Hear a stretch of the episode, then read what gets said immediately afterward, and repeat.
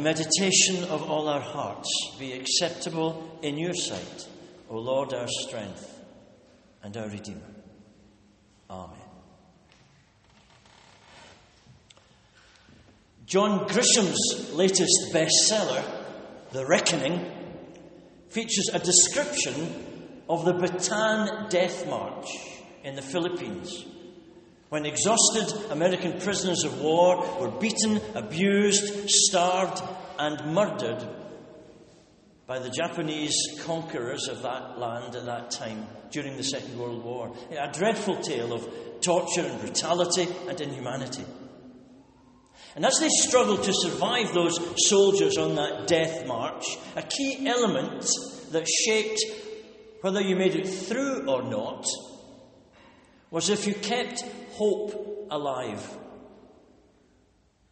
Giving up hope that it might change, that you might have a future, that you'll get through this, meant you were lost. Pete watched men give up and die, says Grisham. And on several occasions, he was tempted. Giving up was painless, while living meant waking up to live in hell another day. Some were determined to cling to all hope and survive whatever the enemy threw at them while others grew too weary from the suffering and closed their eyes. It was the hope that kept you alive. In his book, Man's Search for Meaning, the classic tribute to survival,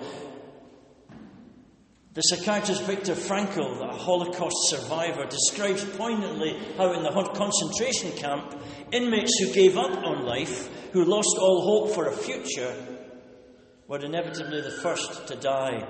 They died less from lack of food or lack of medicine than from lack of hope,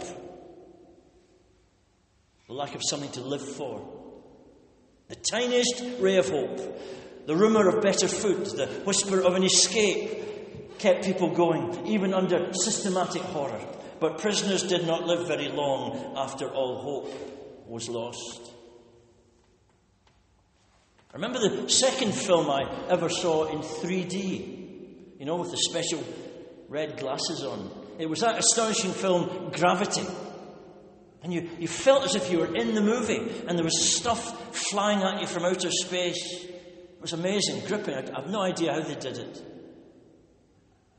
Without giving too much away, the pivotal moment in the narrative comes when the astronaut, marooned out in the empty reaches of space, out of radio contact, alone, when she begins to lose hope. That's when it all turns to mush. Statistics suggest that you can, as a human being, live for about 40 days without food, for about three days without water, up to eight minutes without air. But we don't live very long without hope. So we do well never to underestimate the power of hope and the devastating impact that occurs when that hope is lost. Just four letters and yet a big word for our world, for our own lives. And a big word for the Bible, too. The Advent season, our Advent candle ring reminds us that the Old Testament people lived in the hope of deliverance from the back breaking humiliation of slavery in Egypt. They had a dream. They, they looked in hope for a land of their own, a promised land where they could worship and live in peace. And then when they found it, only to have it snatched from them by invading armies who ravaged their country and carried them off into exile, they had to start hoping all over again. To hope against hope, that somehow or other they might get back. Next year, next year in Jerusalem, they said. And in the end, they came to hope for a helper who would come to them and rescue them from all these people who were oppressing them and beating them down. A Messiah sent from God who would lead them out of the deep valley of despair into the bright light of hope. The Bible resounds to the words of hope spoken by the great prophets of Israel, who, in contradiction to the bitter realities all around them, dared to speak a word to the beleaguered people assuring them that God had not, would not, could not forget about them, abandon them. The prophets brought a word to individuals who wondered what the future held for them, assuring them of God's company on the road, His ultimate control over their destiny. They brought a word to the whole of creation that God was Lord of all and would not see His purposes thwarted. The Old Testament is riddled with, replete with, awash with hope. The Bible is the word of hope. And still is for our modern developments, for all of them, hope is still the resource for our coping mechanisms as we feel the weight of events crush us, the conspiracies of Mother Nature to wreak havoc fire and flood to flush our best dreams down the toilet, the unspeakable capacities within men and women to hurt and damage and bruise and wound and betray. And we have to keep hoping that we will come through that.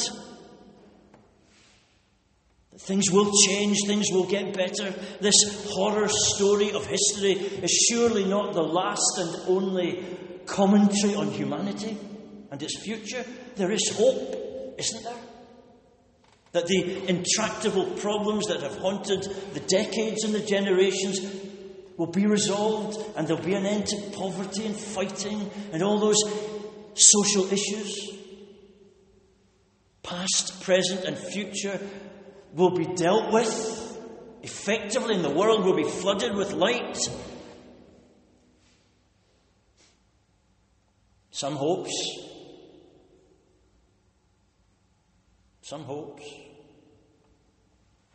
So, what, what are you hoping for this Christmas? The British ambassador to the United States was asked by a journalist what he was hoping for this Christmas. He gave his answer and was embarrassed to read in the press the next day that while the Dutch ambassador was hoping this Christmas for world peace, and the Canadian ambassador was hoping this Christmas for a cure for malaria, and the Spanish ambassador was hoping this Christmas for an end to world poverty. Apparently, the British ambassador British ambassador was hoping this Christmas for a silk tie, some Ralph Lauren aftershave, and a new fluffy bathrobe.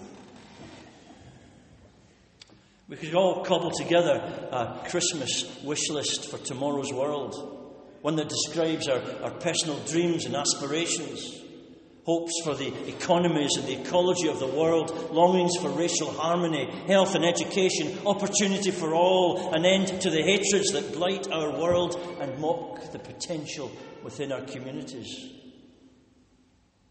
Some hopes, say the cynics, who see hope as the, the last refuge of the terminally naive.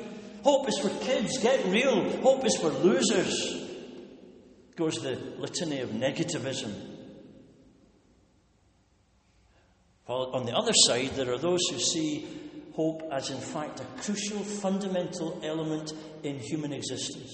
The absence of which, the absence of which is the beginning of the end. Experience of real life would seem to suggest that far from hoping being some kind of childish escape hatch, it's actually basic to our emotional survival. Like the prayer on the wall of a prison cell in Cologne, written by a Jew awaiting death. I believe in the sun even when it's not shining. I believe in love even when I cannot feel it. I believe in God even when He is silent.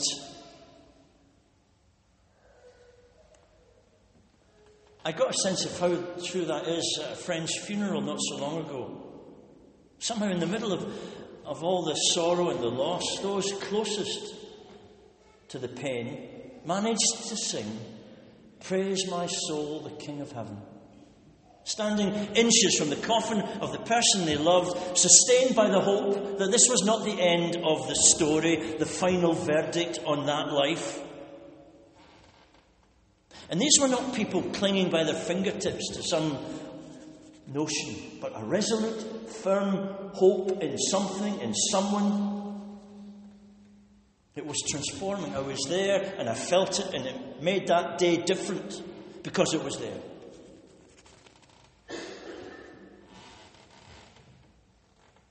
Previous generations knew all, all about the power of hoping. Imagine you were living through the war and it was three years into the war. My goodness, you were hoping it would end and peace would come. This can't go on. This can't go on.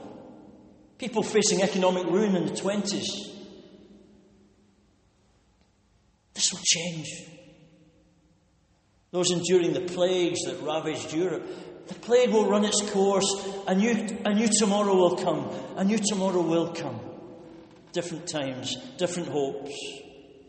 Keeping a hesitant, trembling, flickering light still shining in the dark. But, but what's it really worth? What was it worth then? What's it worth now? Are we just talking kidology here? Is, is this placebos? Worthless words of counterfeit comfort? Keep, keep your chin up. Cheer up. Is that what the prophets of Israel were saying to the people out there in exile? Are those who hope in God simply running away from reality? Like children hiding under the blankets, hoping the bogeyman called the way life really is will go away? Are we buying into a lie? Too scared to question the sacred conspiracy and stand on our own? The crucial question in all of this is who is saying these words of hope? Who is offering the word of hope? Who is the guarantor? That's the million dollar question. Who speaks? Who's making this promise? Politicians eager for our vote? Entrepreneurs eager for our custom? In this case, it is the God of the Old Testament who assures us that our hope is not groundless, that it's grounded in His truth and His character. The same God who, by the way, has a record of delivering on His promises, whose word bears scrutiny. The tiny nation of Israel, remember them and, and their encounters with God that reveal His faithfulness and His integrity. As time and again he carries through on his word, they find release from slavery against all the odds. They make their way through the wilderness to the promised land and settle there. Just like they always hoped they would. They come home from exile against all reasonable expectation from the terrible captivity in Babylon. So that when this same Lord who promised those things and delivered on those promises says his Messiah will come, his Messiah will come. The Word of God made concrete as Christ comes to us in flesh and blood, and God is revealed to be true to His Word. This is the guarantor. As Christ comes and taps on the shoulder of our world and says, Here I am with you always. And this is the one to whom we bring the wounded and waiting world. This is the one whom we bring to that wounded and waiting world. With all its emptiness and lostness and its attempts to be happy. In that frantic, frantic way, people try to disguise the pain that's deep down inside them. The church doesn't bring patch solutions to the crisis. No slick deals, no economic miracles, no unwieldy moral imperatives. We just bring Christ, the hope of every individual and the hope of all the nations. And we say to people, You are safe in His love. You can build your life on the foundation of what He teaches and who He is, and the fact that He walks with you on the journey. Of course, the truth is we're, we're still in the space between, are we not? We're in that place they call living in hope. The space between how it is and how it will be, who we are and who we will be, the now and the not yet. By its very nature, hope is about what will be, not what is. We're not yet perfect. We're not yet enjoying the glory of heaven. The kingdom of God has not yet arrived in all its fullness. But we live in the powerful hope that one day these things shall be, because He says they shall. One day we will know the cleansing glory of heaven and be, caught up in His kingdom of peace. And that means two things. It means that we can live differently now. We're people of hope. We can live differently now. Transformed and released and empowered by that hope that is in us. We are citizens of heaven. We are citizens of heaven. We're not engaged in a hopeless struggle. We can enjoy the strengthening promises of God that hold us fast and give us His peace. Because we know that by His grace, we are changing and being changed. We are waiting and hoping and hoping and praying. And so we can be a different kind of community in the church, able to take risks in loving and service because the future is secure in Him. And the second thing it means is that we have an obligation laid upon us a holy obligation to share that message of hope with a hurting world. We have truth that can chase away the darkness. We light the candle of hope. We don't cling to that truth and hold it jealously to our chest. Lucky old us, we've got the truth, we know the answer. On the contrary, it is our holy and glorious calling to lift that truth high, that truth that sets people free. And light the candle that will shatter the darkness.